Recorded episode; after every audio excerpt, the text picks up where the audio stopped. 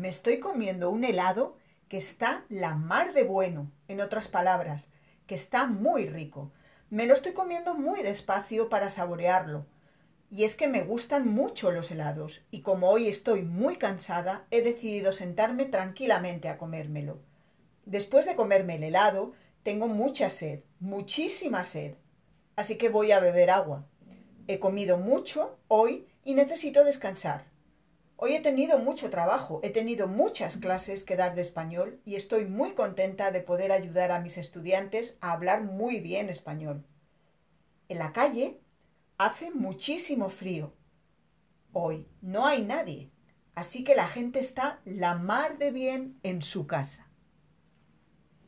Hola chicos, este podcast lo he hecho para repasar los usos de muy y mucho.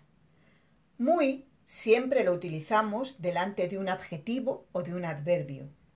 El agua está muy fría. Los zapatos están muy sucios. O ella camina muy despacio. Mientras que mucho lo utilizamos siempre delante de nombres.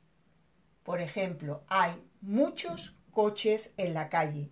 No hay mucha gente o detrás de verbos.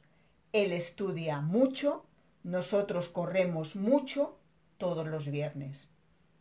Muy, a diferencia de otros idiomas, no lo podemos utilizar solo como respuesta. Por ejemplo, si yo te pregunto, ¿estás cansada?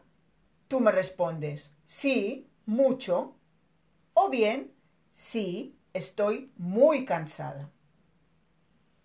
Pero no podemos decir sí, muy. No, no, no. Sí, mucho. ¿Vale? Y con esto os dejo. Espero que haya quedado claro cuándo usar muy y cuándo mucho. Muchas gracias por vuestra atención.